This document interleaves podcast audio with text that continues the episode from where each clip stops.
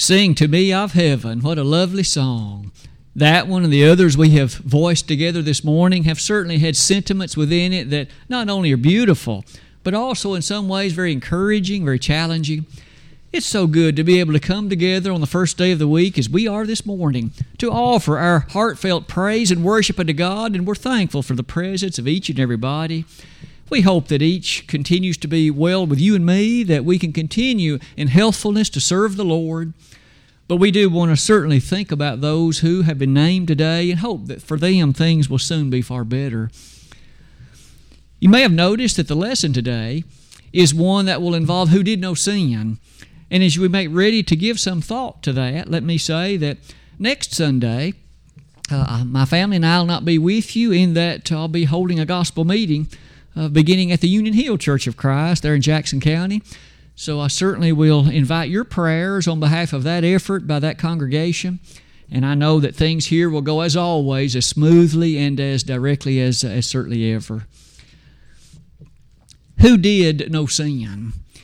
You've already appreciated from the lesson text that we'll be looking very carefully at that passage in a number of ways.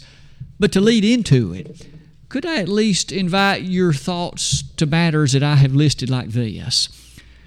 I know that each of us would quickly appreciate many things about Jesus that are remarkable, things that are incredible, things that in fact are matters you and I would wish to imitate.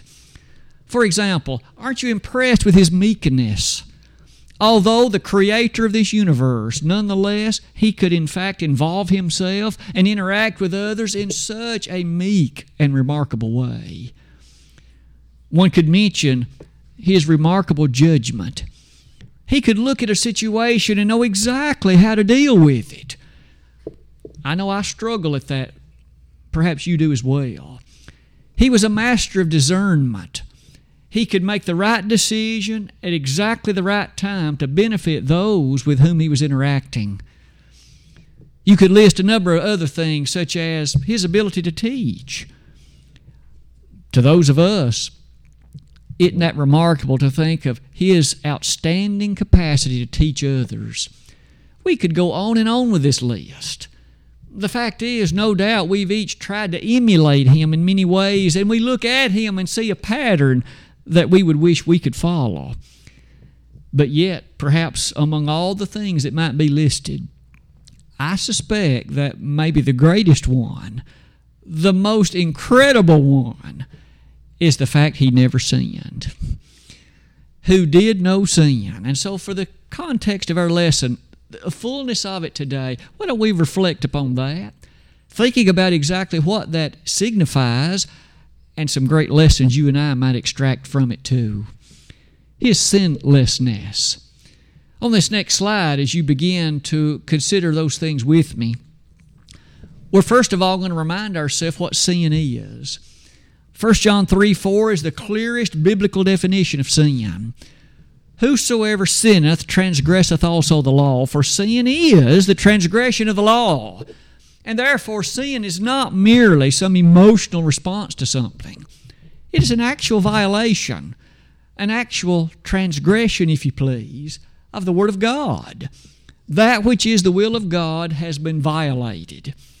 Now, the next thing that you and I might keep in mind connected to that. So, in what ways might one sin? Could I offer the first one? It is entirely possible, as we shall shortly discover, it's possible to sin by what we say. I've entitled it What is Spoken. If we revisit passages such as Psalm 39 1 and James 3 verse 6, perhaps that James passage is the most easily remembered one. Did James not say the tongue is a world of iniquity? now, iniquity, of course, means sinfulness. And so, when used improperly, when used carelessly, the tongue can be a world of iniquity. It can present what, in fact, can do such great damage and harm. It can tear down that which was otherwise be good. But so you see, it's entirely possible that one could sin by virtue of what one says. The next matter on that slide then is this the Bible is filled with examples of those who did this. Isn't it true Moses on one occasion did so? I say at least one occasion. It would seem there were others, but this one is noted so highly in the Word of God. You remember the scene well.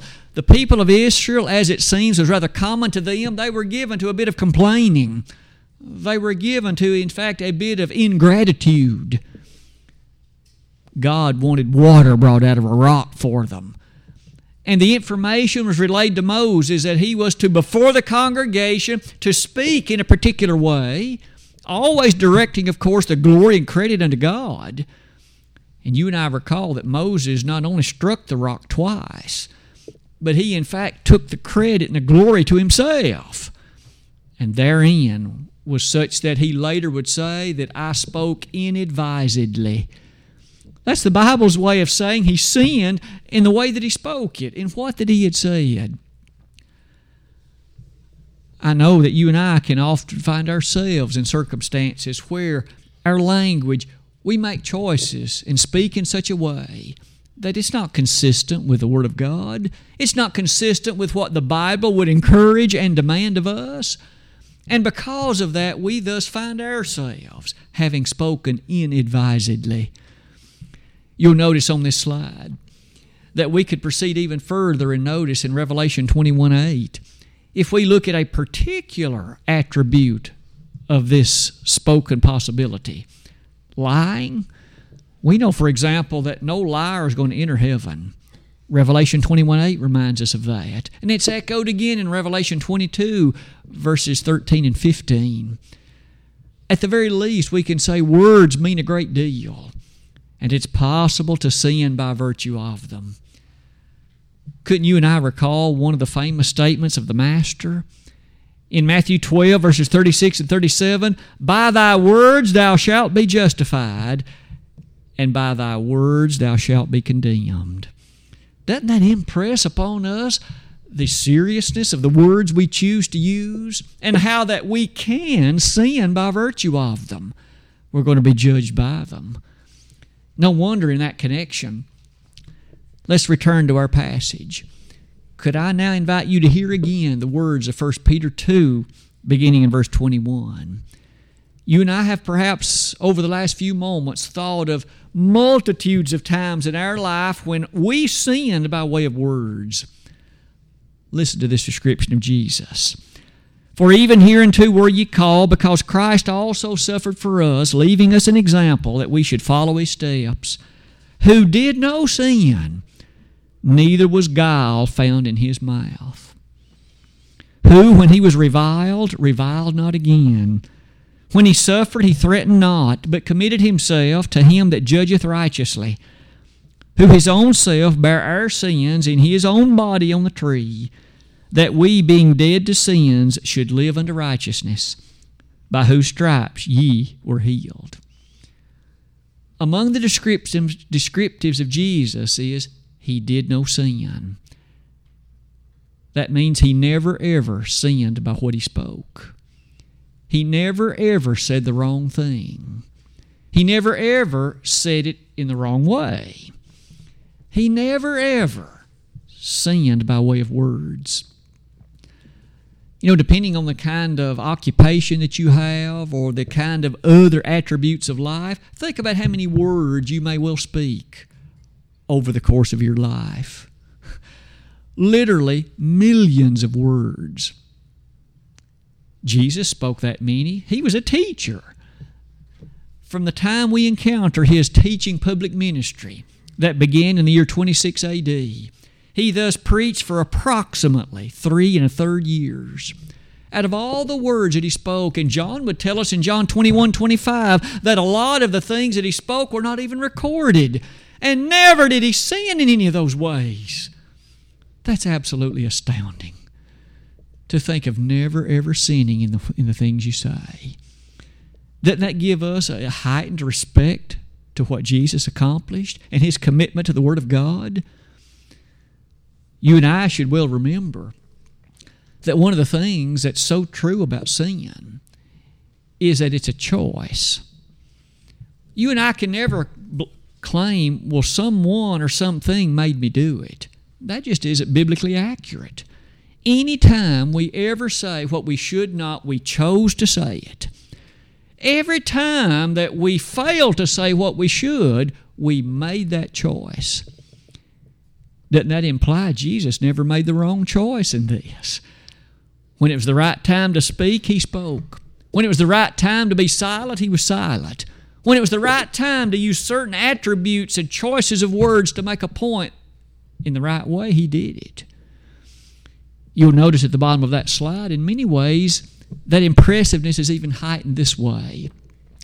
Did you notice? No guile was in his mouth. You may take note of what the definition of that word guile is. It literally means fraud, it means deceit. He never tried in some way to gain advantage by deceiving someone else. You and I know well that sometimes the world today thrives on that behavior. Many will claim, well, I didn't actually lie. Well, did you lead the person to appreciate what really was the case? Well, no, but I didn't lie. I let him or her make their own decision, you see. Well, Jesus never engaged in any fraud. He never engaged in any trickery like that. Maybe one more thing. Did you note the next verse? It says, When he was reviled, he reviled not again. He didn't dish it back to them just because they had dished it to him. That word reviled is a very strong statement about the character of battling against one's pride of life. You and I know very well that that's one of the hardest times to hold one's tongue. When someone has said something directly to your face, or they've said something directly to you, that has in fact reflected a bit poorly upon you. None of us like to think we've done a bad job. None of us like to think that we aren't measuring up. And when someone calls us on the carpet because of that, it's easy to react and respond very quickly in defense of oneself that may well damage the reputation of them. The Lord never did that, not even once. That is amazing, isn't it? What dedication to the Word of God and to living right by Him. To even be willing to have one's own reputation damaged and not speak out inappropriately in defense of one's position or person. Jesus never sinned by what he spoke. At this point, what else could be said about the decisions the Lord made? We all know that you can also sin not only by virtue of what you say, but by what you do. Well, let's give some thought to that aspect of it too. By the fact the text says he did no sin, that also would include his actions. As you begin the top of that slide, isn't it true that the Bible also is quick to remind us you can sin by your actions? In Acts chapter 7, verse number 60, in 1 Corinthians 6, verse 18, we have a, a, whole, a couple of passages among many others that might have been mentioned where it brings to our thought the fact that we can, by our actions, do that which is not pleasing to God. Isn't the Word of God filled with those who made those decisions? The ancient children of Israel would choose to be idolatrous and they would act in a way that would bring God's wrath upon them. Or they would choose to, in fact, ignore the poor and the blind. They made those choices. And God frequently would make mention that He not only was unhappy with that choice, but that they would face judgment because of it. Other examples of the New Testament might also be listed. But maybe the thought goes without any further elaboration. One can sin by one's actions. But let's develop it this way. In Genesis 4, verse 7, what did God say to Cain? In that early episode in the matters of time. We recall that sacrifices by Cain and Abel had been brought, the offerings, if you please, unto God, and God was pleased with Abel's, but he was not pleased with Cain's. And God told Cain that he would sin if he did not do that which he should. Well, there it is. The word do implies actions, and we notice Cain had become guilty. In fact, he was about to do something wherein he took the life of his brother. May I say, in light of those things, let's return to Jesus just a minute. Think how many actions are done in the course of a day. How many things in which you and I involve ourselves? Well, Jesus, he lived upon this earth as well, and there were those choices and those actions of his day. And the fact is, he did never sin. He had no sin. He never, in fact, did that which would have been a sinful action. He never did that which would have been displeasing to God. That, again, I would suspect, is a fascinating conception. Can you and I even make it a day without displeasing God? Can we make it two days? Could we even imagine making it a week? And the Lord lived an entire life and never once engaged in an action that was sinful. Never once. I would submit to you that is a high plateau of living and a high plateau worthy of our imitation as nearly as we can try to do it. Could I remind all of us about a verse that describes every one of us? Romans 3:23 all have sinned and come short of the glory of God. Now, may we never look into that and say, well, thus I have a license. I know I can never live perfectly. That doesn't excuse us. That verse is just a reminder of the choice that every one of us have made and that we will continue to make. That's just the way it is. We are going to make those choices. The Lord never did. He never sinned in the actions in which he was engaged. You'll notice on that slide there are a number of verses that continues this description hebrews 4.15 to be one of them we have not an high priest that cannot be touched with the feeling of our infirmities, but was in all points tempted like as we are, yet without sin. Now that adds another consideration to this, doesn't it? Some may claim, well, the Lord just doesn't know what I go through. That's not so. Every temptation you and I face, there was one like it in His life there was something parallel to it. There was a situation that was remarkably similar, and he chose not to sin, whereas you and I often choose to sin. And therein is the great difference, isn't it? He did no sin. Doesn't that remind us of his dedication, his commitment, his devotion to wanting to be right with God? That devotion in you and me, is it as strong as it was in him? He had a keener understanding of what sin would mean, didn't it? To be separated from God, to have hell in your future. The Lord knew that that was the lot of those who were not right with God. Is it any wonder then the Lord, as you and I reflect upon the fact He never sinned by speaking, He never sinned in action? You'll notice at the bottom of that slide, you and I notice a few other things about that which is descriptive of the Lord. In Matthew 12, verse 20, it says, He never damaged the reed. Now that's stated in a rather poetic way.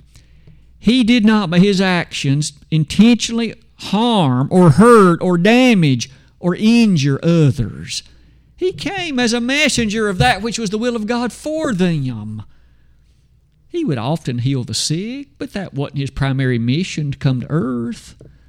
He wanted to share forth to them the unsearchable riches of truth and what it was like to be at peace with God. The Lord never sinned in what he did. What's next? Now, this one I suspect may be another level above. Would you consider with me for a moment what one thinks? So keep in mind, it may never be that you say anything about it. It may never be that it emanates in action, but the thought has crossed your mind. Question Is it possible to sin by virtue of what you think? The Bible says yes. I've asked you to notice at the top of that slide. In Isaiah 59, verse 7, even in the heart of the Old Testament, it was pointed out in strength that Israel was sinning by virtue of what they thought. Now, if that was true in the Old Testament, are we surprised as we come to the New Testament that similar sentiments are expressed? Ezekiel would say it in Ezekiel 38 that one more time, even while they were in Babylonian captivity, the people were guilty of sin among other ways by what they thought. As far as the New Testament, Jesus explicitly said it. In Mark 9, verse 4, as well as Mark 7, 21, we have these two expressions in which Jesus made reference to people who had evil thoughts. Thoughts that are evil. Thoughts that thus are not right by way of the consideration of God. Now, if Jesus said that those things are a part of this New Testament era, we understand that they are certainly possible for us. How important is it we guard our thinking? To make sure that our thoughts are in connection to the Word of God so that they are not moving in a direction and inclusive of that which is not right. In Psalm 64, reference is particularly given to those who were dwelling on things that were sinful.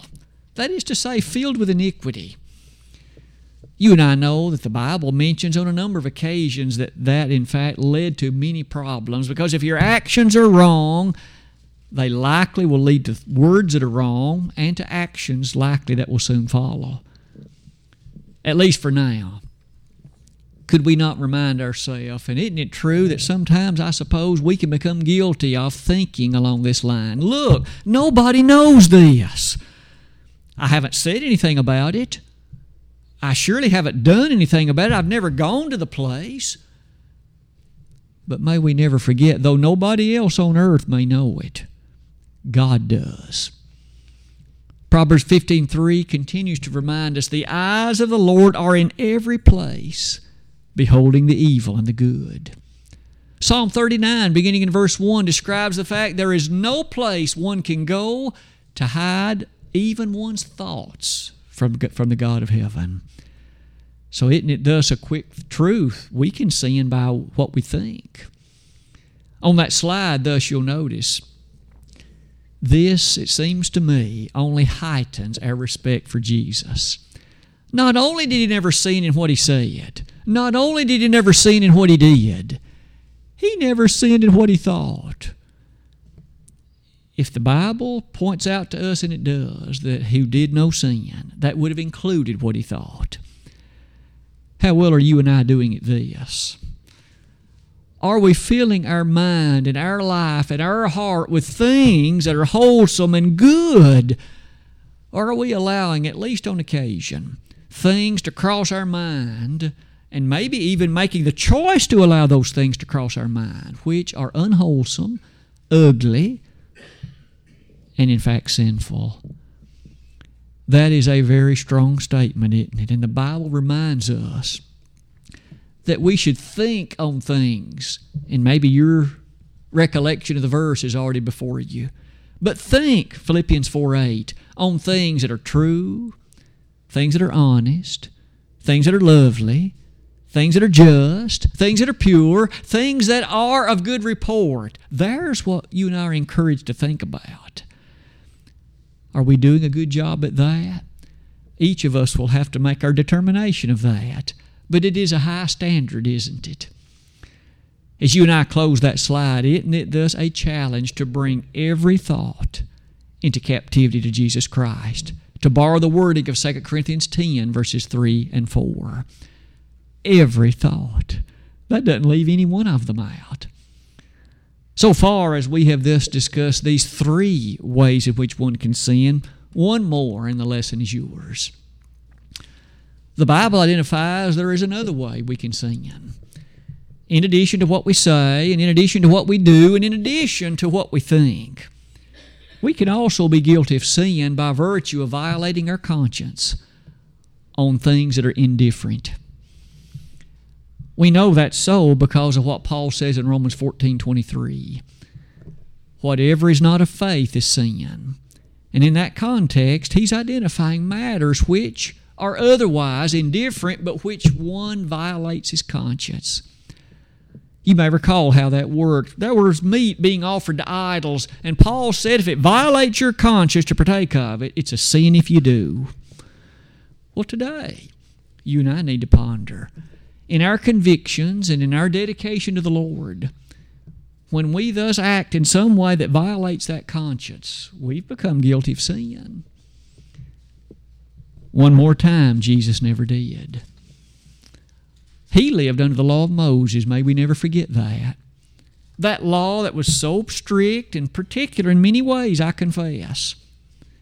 And there would certainly be ample opportunity to engage in an activity or to refrain from such when it would have been perhaps not in the explicit letter of the law. I would mention Daniel as an example. You recall the days of Daniel? He prayed three times every day. Now, the Old Testament hadn't commanded he do that, but he did it. And yet, when the king challenged and said, You're not to do this, Daniel didn't stop. He didn't stop. That's found in Daniel chapter 6. And so here was a scene when it was in the conscience of Daniel he needed to pray and he was not going to quit doing it.